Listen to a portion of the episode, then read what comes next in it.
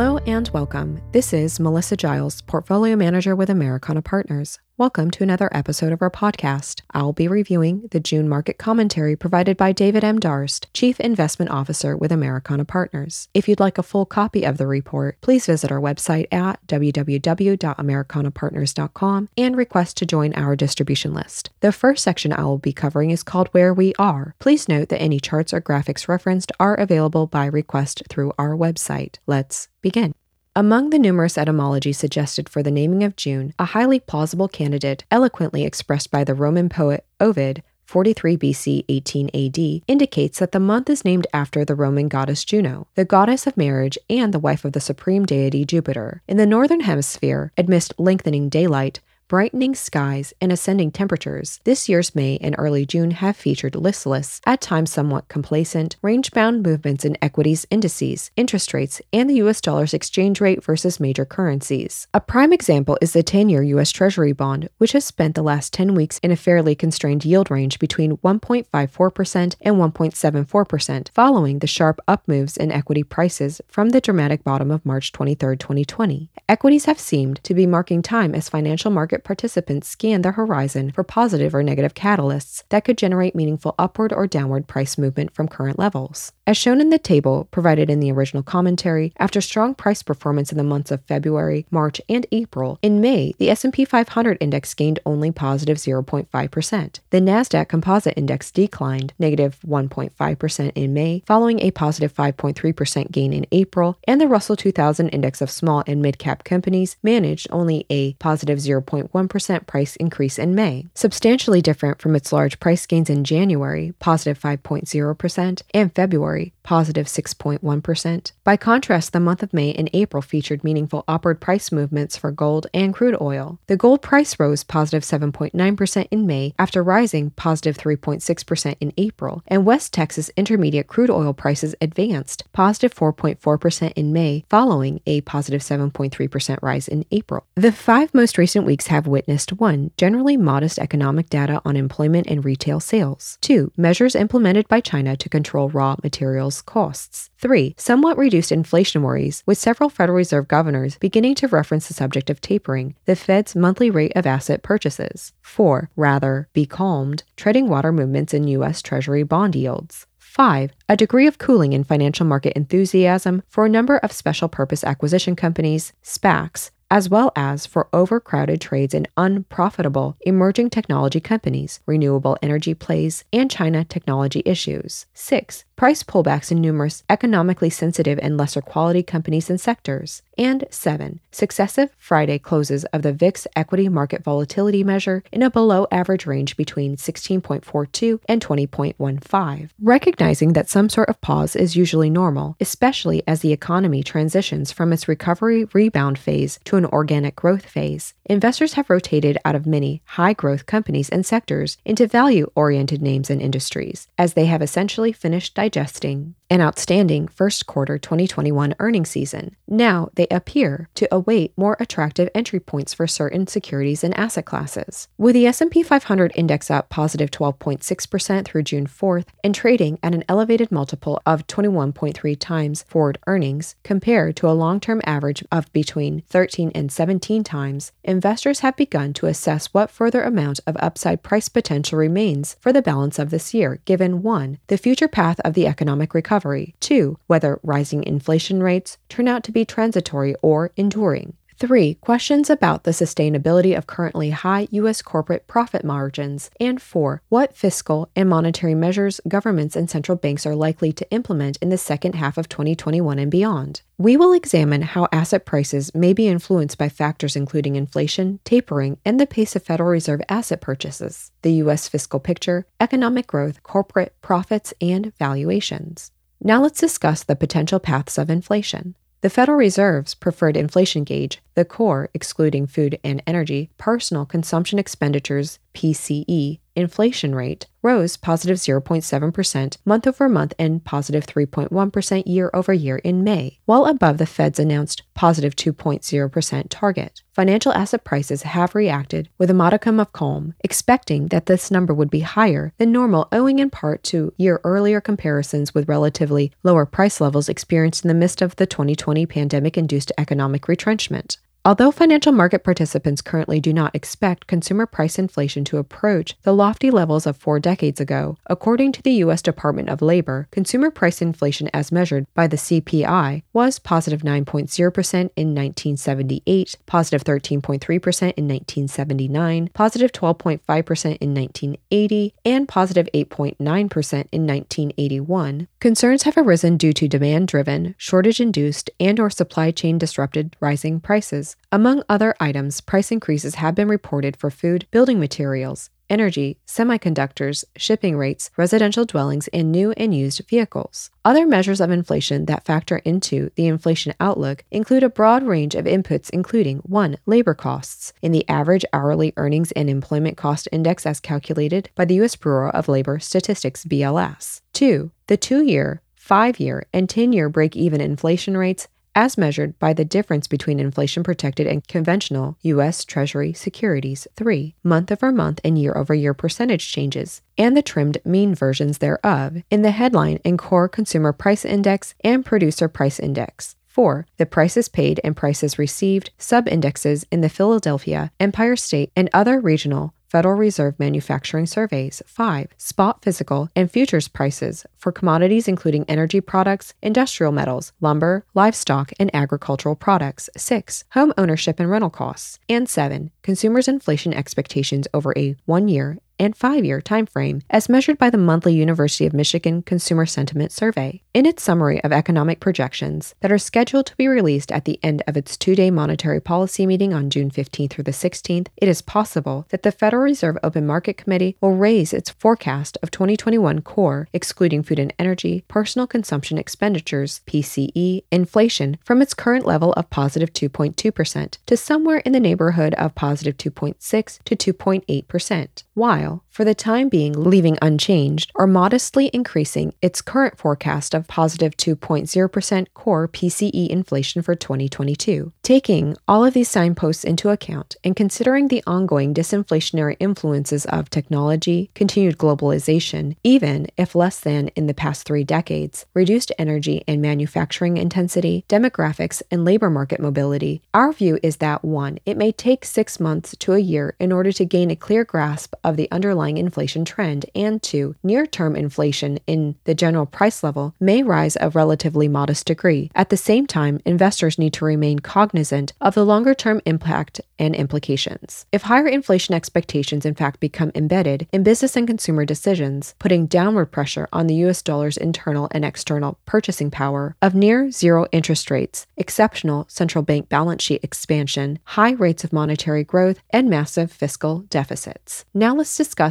the timing of tapering. On May 19th of this year, the Federal Reserve Open Market Committee released the minutes of its April 27th through 28th policy meeting, in which several members expressed concerns that apparently transitory price pressures stemming from wage pressures, labor supply shortfalls, and supply chain disruptions could turn out to be more long-lasting than anticipated. On Thursday, May 20th, Dallas Fed President Robert Kaplan said that tapering talk should start sooner rather than later. And on Friday, May 21st, Philadelphia Fed President Patrick Harker used the same words to describe his thinking. Such discussions may represent the first steps towards tightening monetary policy, in which the Fed begins explicitly talking about scaling back monetary tapering. Its $80 billion in monthly purchases of U.S. Treasury issues and $40 billion in monthly purchases of mortgage-backed securities, which in turn would represent a precursor to higher short-term interest rates. And it is worth remembering that certain forms of fiscal tapering could also take place, should such legislation be passed, embodied in the lessened economic stimulus associated with higher corporate income, capital gains, estate, and other taxes. According to the May 7th through 13th Bloomberg Monthly Survey of Economists,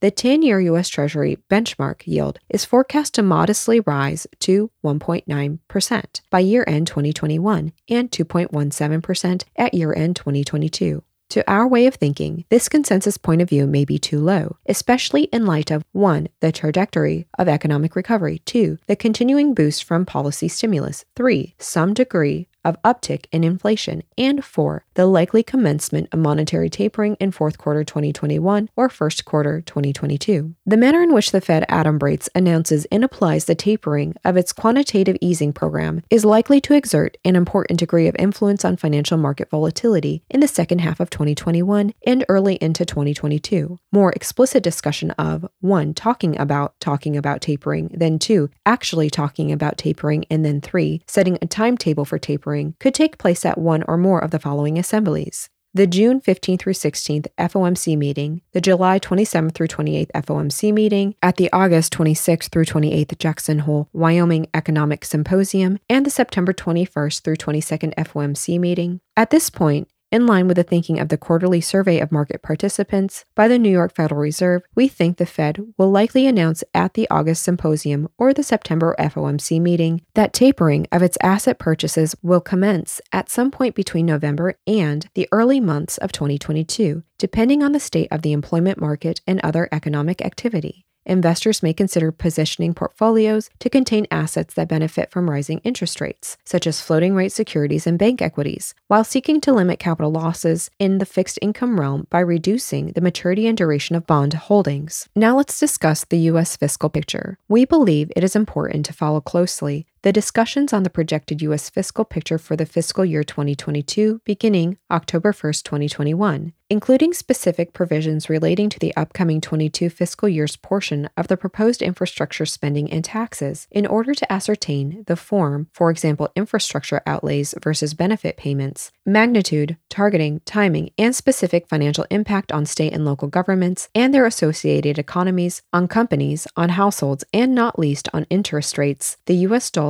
and financial asset prices. For example, the actual rate of any capital gains tax increase and its effective date can affect portfolio investment behavior. The Congressional Budget Office estimates that the administration's fiscal plans would raise the country's federal debt held by the public to 117% of gross domestic product in 2031, up from 79.2% in 2019 and an estimated 109.7% in 2021. A forecast which has drawn some degree of skeptical commentary from former U.S. Treasury Secretary Lawrence Summers and others, since it assumes that the debt servicing costs will remain low over the remainder of this decade. According to the Congressional Budget Office, the fiscal 2022 budget of the Biden administration projects federal government spending amounting to $6 trillion. $2 trillion more than before the pandemic in 2019, consisting of $5.05 trillion in baseline spending, $529 billion of spending from the $1.9 trillion American Rescue Plan passed earlier this year, $118 billion in additional requested discretionary spending, and an estimated $300 billion of first-year spending from a portion of whatever final amounts of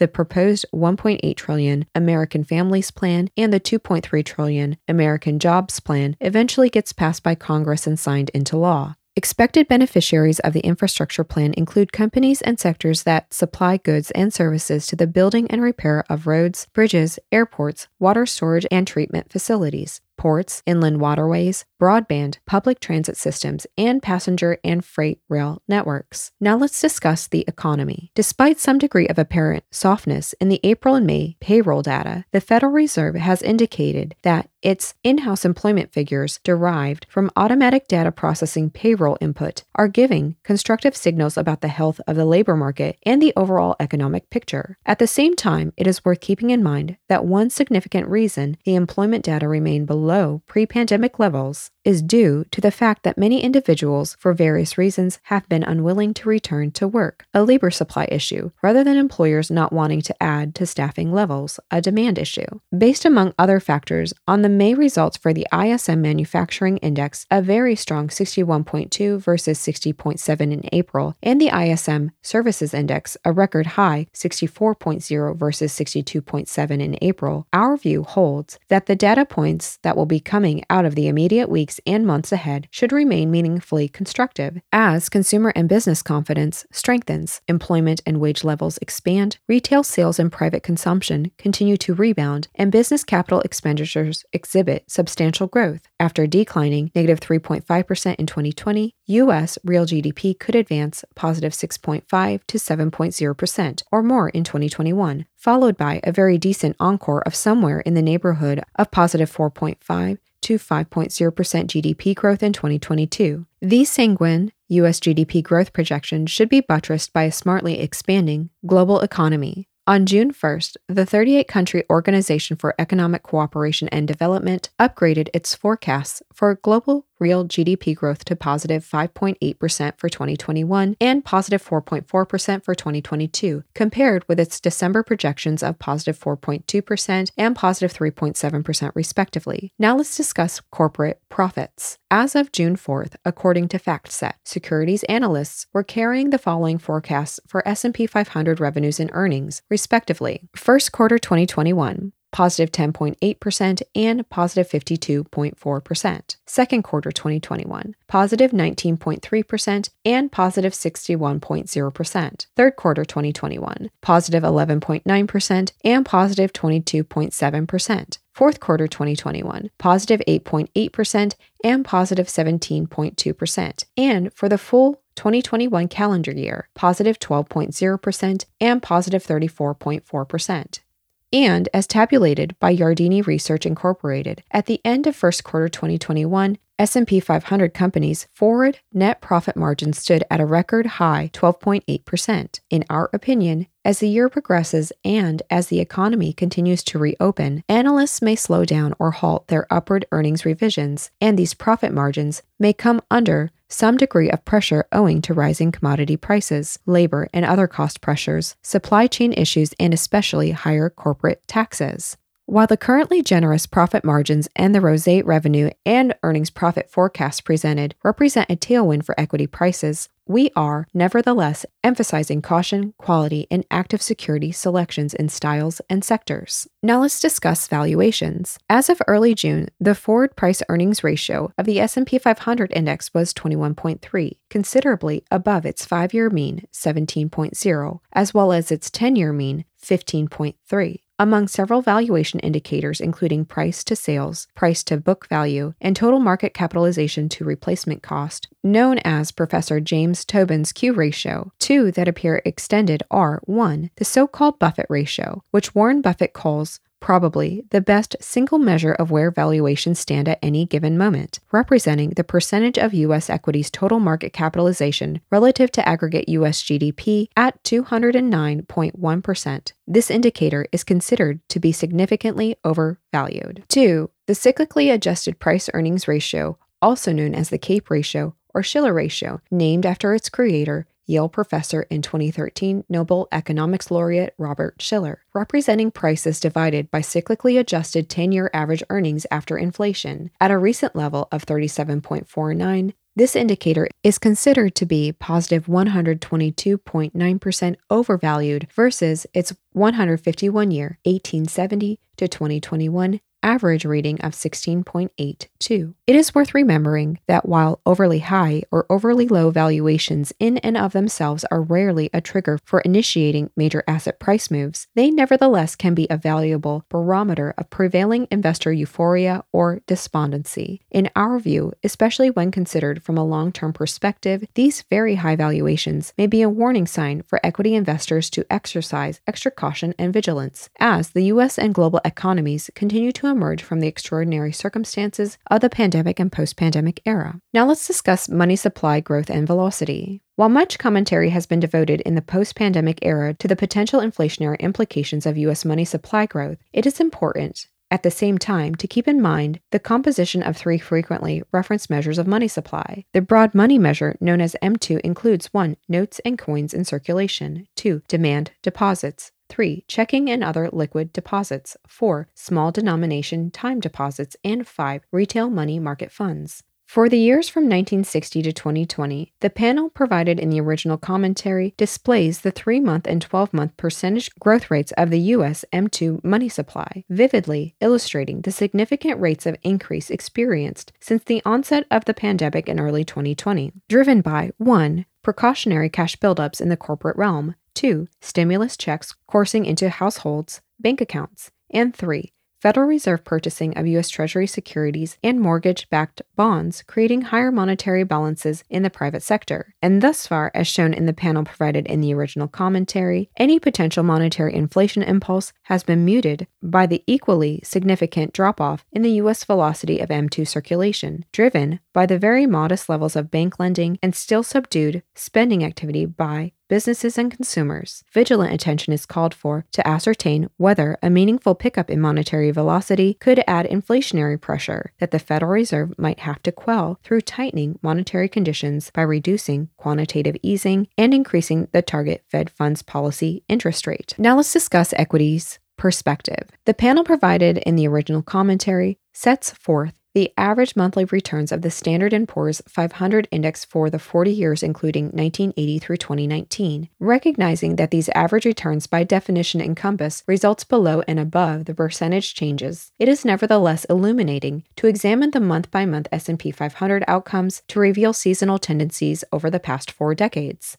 Monthly S&P 500 percentage changes in descending order were April, positive 1.51%, November, positive 1.48%, December, positive 1.11%, May, positive 0.97%, March, positive 0.96%, October, positive 0.92%, January, positive 0.82%, July, positive 0.79%, February, positive 0.29%, June, positive 0.02%, August, negative 0.15%, and September, negative 0.70%. The phrase sell in May and go away is considered to originate from an English expression, sell in May and go away and come back on St. Leger's Day, describing the custom of more than a few financial industry participants who departed the city of London during the warm summer months and returned around the time of St. Leger's Stakes, a mid-September thoroughbred horse race, and the last leg of the British Triple Crown. The sell in May and go away theme, reducing or divesting equity holdings in the late spring and reinvesting in late autumn, has been considered to reflect, due to perceptions of vacation-related lower trading volumes and thus putative impressions of lackluster price movements, the average historical underperformance of equity indices in the summary 6 months from May through October, compared to the wintry 6 months period extending from November through April. While we do not espouse attempting to take advantage of short-term price movements, and we hasten to point out that a season-based tactical investment strategy has produced only mixed results in recent years, we nevertheless feel it is beneficial to be aware that some months have tended, not always, to produce better S&P 500 price gains than others. Now let's discuss long-term asset class assumptions.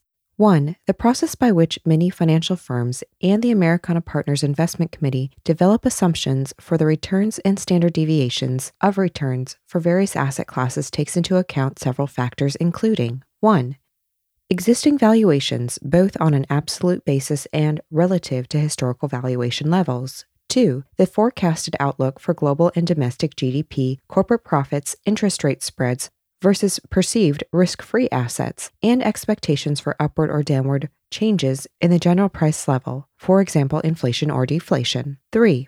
Predictions as to coupon, dividend, share repurchase, rental, or other income flows, the current and predicted shape and position of the yield curve and yields at which income flows are expected to be reinvested, the outlook for going forward versus historical fixed income security roll down capital gains, and the likelihood of default loss, and 4, not least, structural influences involving technological innovation and application affecting the financial sector, new issuance, repayment, and retirement volume, trends in active-passive investment management, rates of saving and indebtedness, fiscal, monetary, and currency policies, patterns of global trade and investment, and often importantly, the political and geopolitical backdrop. 2. The forecasted expected returns that are sourced from the 6 financial firms represent, as of the first half of 2021, estimated nominal total returns and standard deviations of returns denominated in U.S. dollars, net of average management fees. The historical returns data represents annualized 10-year total returns and standard deviations of returns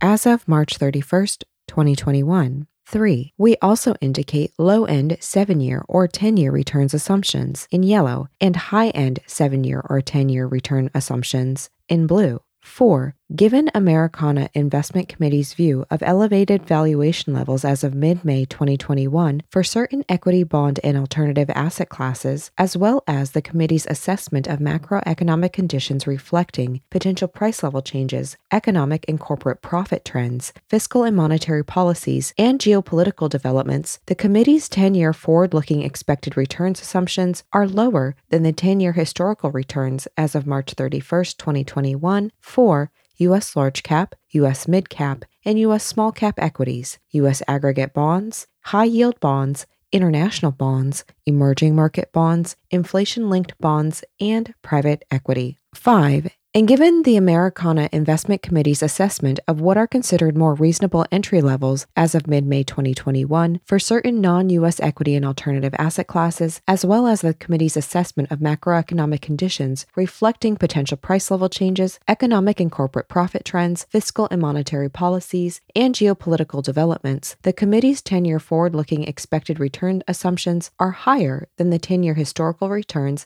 as of March 31, 2021, for international developed equities and emerging market equities, hedge funds, commodities, and cash instruments. 6. Given its acknowledgement of 1. Historically low yield levels, 2. Elevated valuations in many corners of the equity universe, and 3. Potential sources of alpha income and diversification from alternative asset classes, the Americana Partners Investment Committee's 10-year returns assumptions are near or within 10 to 20 basis points of the mean expected 7-year or 10-year annual return assumptions for U.S. large cap equities, U.S. small cap equities, U.S. aggregate bonds, high yield bonds, inflation-linked bonds, private credit, private real estate, commodities, and cash instruments. 7. Further, given its acknowledgement of 1. Somewhat more reasonable valuations in certain corners of the equity universe, and 2. Potential sources of alpha, income, and diversification from alternative asset classes, the Americana Partners Investment Committee's 10-year returns assumptions are above or 40 to 50 basis points more of the mean expected 7-year or 10-year annual return assumptions for U.S. mid-cap equities, international developed equities, hedge funds, and private equity. 8. And given its acknowledgement of 1. Low relative yield levels, and 2. Perceived full valuations in parts of the non-U.S. equity universe, the Americana Partners Investment Committee's 10-year returns assumptions are below, or 40 to 70 basis points less of, the mean expected 7-year or 10-year annual returns assumptions for emerging market equities, international bonds, and emerging market bonds. 9. Also worth noting about the 10-year asset class returns assumptions is the fact that they relate to passive-only strategies. It is the committee's considered opinion that active management may deliver significantly different risk-adjusted returns dependent upon the asset class. The investment performance dispersion among managers in alternative asset classes such as private equity, private credit, and private real estate, and hedge funds has historically tended to be considerably wider than the dispersion of returns among managers in conventional asset classes. 10. It is worth keeping in mind that the Americana Partners Investment Committee's forecasts and assumptions are based on existing market conditions as of May 19, 2021, and may be subject to change as the committee alters its assessment of asset classes fundamentals, valuations, and technical liquidity conditions. The long-term asset class returns assumptions are intended for reference purposes and are not designed to be used unilaterally for making short-term tactical asset allocation decisions. Exclusive reliance on these 10-year returns assumptions for strategic asset allocation and investment strategy is also not advised. These returns assumptions are not intended as a recommendation to invest in any specific asset class or strategy, nor do they represent a prediction or guarantee of future investment performance.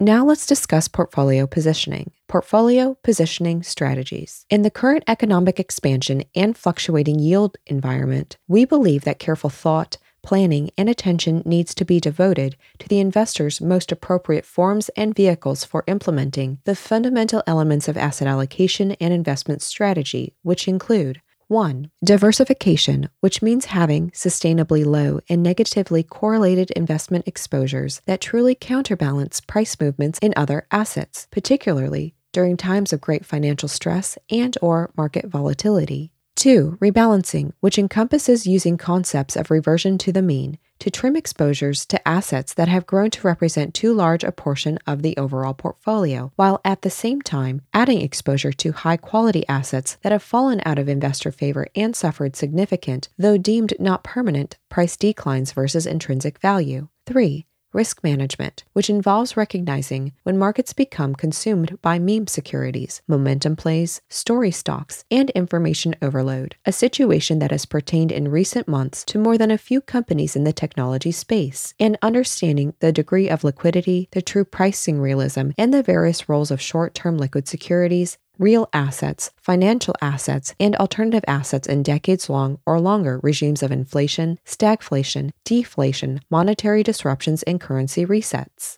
Reinvestment, which encompasses knowing when to emphasize and trade off income versus capital growth, all the while keeping in mind the critical importance of discipline, equanimity, patience, tax awareness, and longevity in capturing and compounding dividend, coupon, rental, and other income flows. And 5. Asset protection and husbandry, which encompasses considerations of income and capital gains, taxation at the state, local, federal, and possibly international level, estate planning, relevant insurance design and structuring, cybersecurity shielding, portfolio monitoring and reporting, administrative costs, forms, frequency, and means of access and custody. Now let's discuss portfolio positioning principles. We continue to allocate to a considered and considerable exposure to equities, with judicious shifts between styles, sectors, and geographies, and, where appropriate, from a cost, timing, tax, liquidity, and size standpoint, public versus private markets. Expressed are a number of themes that we believe should be taken into consideration over the next few years in selecting asset categories, asset classes, asset managers, sectors, companies, and security types. 1. Paying attention to the value of money. Taking advantage of, rather than being taken advantage of by, the likelihood of money printing, internal and external currency debasement, government debt monetization, and the modern monetary theory approach that to some degree in the pandemic response era has been pursued by the authorities within shifting money and credit cycles to service America's massive explicit government and corporate indebtedness and the enormous implicit obligations of pension and healthcare promises. 2. Concentrating on all-weather sectors and companies, seeking investments with balance and flexibility that are able to thrive regardless of which political persuasion informs the thinking and policies of the White House and our Congress, evolving environmental, social, and governance, ESG priorities and values, wealth distribution initiatives, and public health conditions, and wider socio-economic trends. 3. Distinguishing between temporary and permanent change, focusing on the commercial and financial implications of new social and political power structures, alliances, and geopolitical relationships, new energy sources and resources, new trade patterns, new on- and offshoring channels, new work-from-home and work-from-anywhere employment modalities, and new business models, pathways, digitalizations, and forms of person-to-person and business-to-business work, leisure, learning, and wellness activity. 4. Taking advantage of demographic tailwinds. Through U.S. and select non-U.S. companies, gaining exposure to and meeting the rising needs, aspirations, and spending power of the rapidly expanding global middle class, especially in Asia. 5. Comprehending and verifying past success, emphasizing companies and sectors that have demonstrated successful track records and past experience in capital allocation, balance sheet strength, risk management, sustainably defendable business models, and the ability to generate and sustain high multi-year returns on equity derived from revenue growth and favorable margin preservation rather than through overly high levels of leverage, meaningfully above the companies and sectors' weighted average cost of capital. And 6. Identifying innovative and disruptive technology hegemons, focusing on technology enablers, disruptors, and dominators in biotechnology, public health, artificial intelligence, data analytics, machine learning, 5G cellular network technology, the Internet of Things, infrastructure, robotics, quantum computing, battery inventions, alternative energy, electric vehicles, and cybersecurity, while not least, also taking account of the environmental, social, and governance, ESG characteristics of companies in these and other fields. Portfolio positioning tactics. 1. Keeping things in perspective, many of the overarching themes and conditions that influence our intermediate and long-term asset allocation and investment strategy emphasize the need to recognize that the concepts and implementation methods intended to achieve safety, balance, purchasing power protection, diversification, and liquidity are likely to face evolving taxation regimes, social priorities, geopolitical power relationships, price level changes, demographic trends, indebtedness levels, technological penetration and usage, and importantly, perceptions of the definition, role, degree of physicality, embodiment, and value of money itself. 2. Flexibility versus conviction in formulating investment thinking. In seeking to determine when to adhere to and when to lean against prevailing consensus views, sometimes pejoratively referred to as groupthink, it is important to critically question the soundness and durability of the reasoning and assumptions underlying a given investment framework and positioning at any point in time. While it may not make sense to hold out of consensus view just for the sake of doing so, often expressed as "don't fight the tape," at other times, especially at major cyclical or secular turning points, at a major asset top when reality is finally found to fall short of prevailing overly optimistic expectations, or a major asset bottom when reality is shown to be worth considerably more than prevailing overly pessimistic expectations, the rewards of implementing a contrarian stance can be quite meaningful. 3. Enhancing and preserving. While we confess to a continuing degree of unease over recent episodes of investor exuberance and the popularity of stocks and sectors considered to be forever holdings, our short-term inclination at this juncture is to take note of the Federal Reserve's support of financial asset prices while taking advantage of such strength to continue the course of upgrading positions, offloading lower quality, higher risk assets, and with timing and price discipline, adding to attractively priced higher quality assets on equity market pullbacks. 4. Equity emphases and de-emphases, particularly in the current conditions of historically low U.S. Treasury interest rates and given the likely focus areas of government spending initiatives, to us it appears likely that cash-generating, financially stable companies with robust growth prospects, which are able to operate and thrive in the digital sphere as they continue to enhance their business models, deserve to retain some degree of a valuation premium. Within Equities 1, we recommend continuing to gradually shift emphasis from growth sectors, companies, and managers towards the inclusion of select value sectors, companies, and managers. 2. We continue to counsel adding small and mid-cap companies or investment managers specializing in and with good track records in this space to our primary yet gradually lessening emphasis on large capitalization enterprises. And 3. For the time being, while we continue to prefer a tactical overweighting to U.S. domestic equities, with any pullbacks currently viewed as an opportunity to judiciously add equities, particularly those sectors and small and mid-cap companies likely to benefit from an economic recovery. Year-to-date through May 28th, the Russell 2000 Index was positive 14.9%, outperforming the S&P 500 Index up positive 11.9%, while we also espouse building higher allocations to our positions in emerging market equities and developed international markets, such as Japan, with the Nikkei 2025 Index year-to-date through May 28th up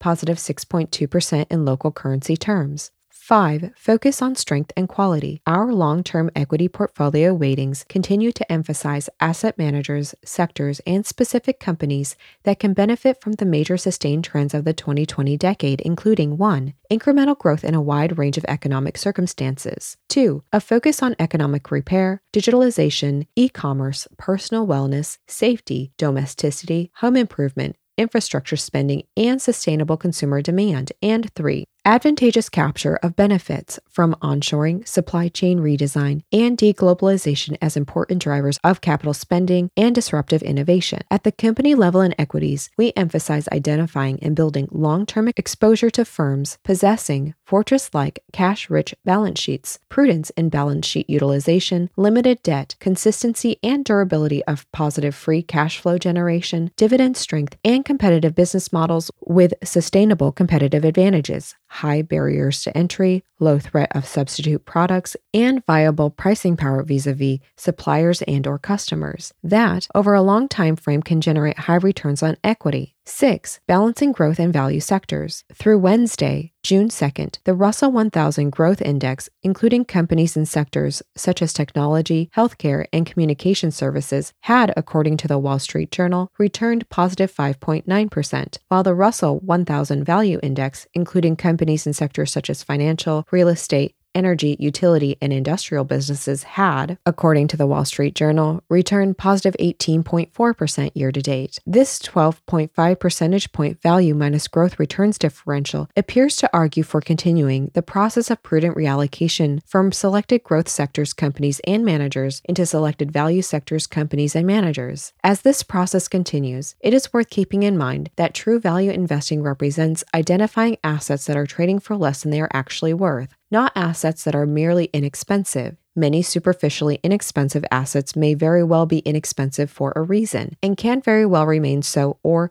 deteriorate further. 7. Fixed income securities. Bond prices persist at elevated price levels with ultra-low yields across the maturity spectrum, even though yields have risen somewhat since year-end 2020 with, according to Bloomberg in mid-December, an astounding total of $18 trillion in global negative yielding, sovereign and some corporate debt outstanding. We affirm our preference for issuers at the high-quality end of the rating spectrum, both in taxable, investment-grade, and high-yield bonds, and in tax-exempt bonds where we continue to see some pockets of value on a taxable equivalent basis. We see fixed-income securities as continuing to be subject to price risk due to our expectation of further increases in yield levels as 2021 progresses, and thus we prefer maturities and durations along the short to intermediate portion of the yield curve spectrum. 8. U.S. dollar outlook. After declining negative 9.9% in 2017, appreciating positive 4.4% in 2018, marginally gaining positive 0.4% in 2019, and declining negative 3.4% in 2020, the DXY U.S. dollar index measured versus a basket of 6 major currencies, the euro, Japanese yen,